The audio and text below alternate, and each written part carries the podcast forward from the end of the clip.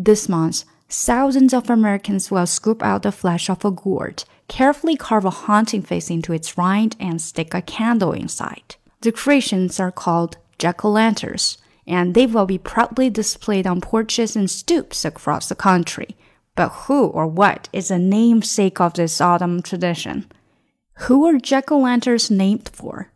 Jack has been a general term for a boy since the 16th century, and the British can claim ownership of the original use of the phrase jack-o'-lantern.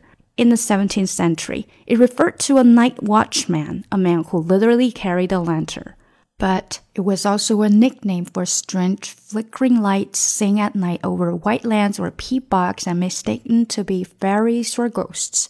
This natural phenomenon is also called ignis fatuus, which means foolish fire, friar's lantern, and will-o'-the-wisp. By the mid 1800s, what was called a turnip lantern became known as a jack-o'-lantern. Young boys used this hollowed out and lit up gourds to spook people. Irish legend has it that this use of jack-o'-lantern was named after a fellow named Stingy Jack. Stingy Jack thought he had tricked the devil, but the devil had a last laugh, condemning Jack to an eternity of wandering the planet with only an ember of hellfire for light. Immigrants brought the jack-o'-lantern costume to North America, which is where pumpkins were first used to make the Halloween decorations, and eventually became the gourd of choice.